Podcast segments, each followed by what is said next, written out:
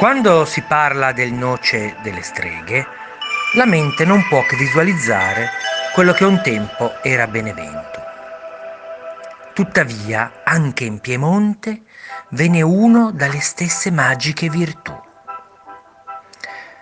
A Trisobbio, nella frazione Santo Stefano, in provincia di Alessandria, nel bel mezzo di una vigna si staglia verso il cielo un noce centenario che, a prima vista, pare secco e avvizzito.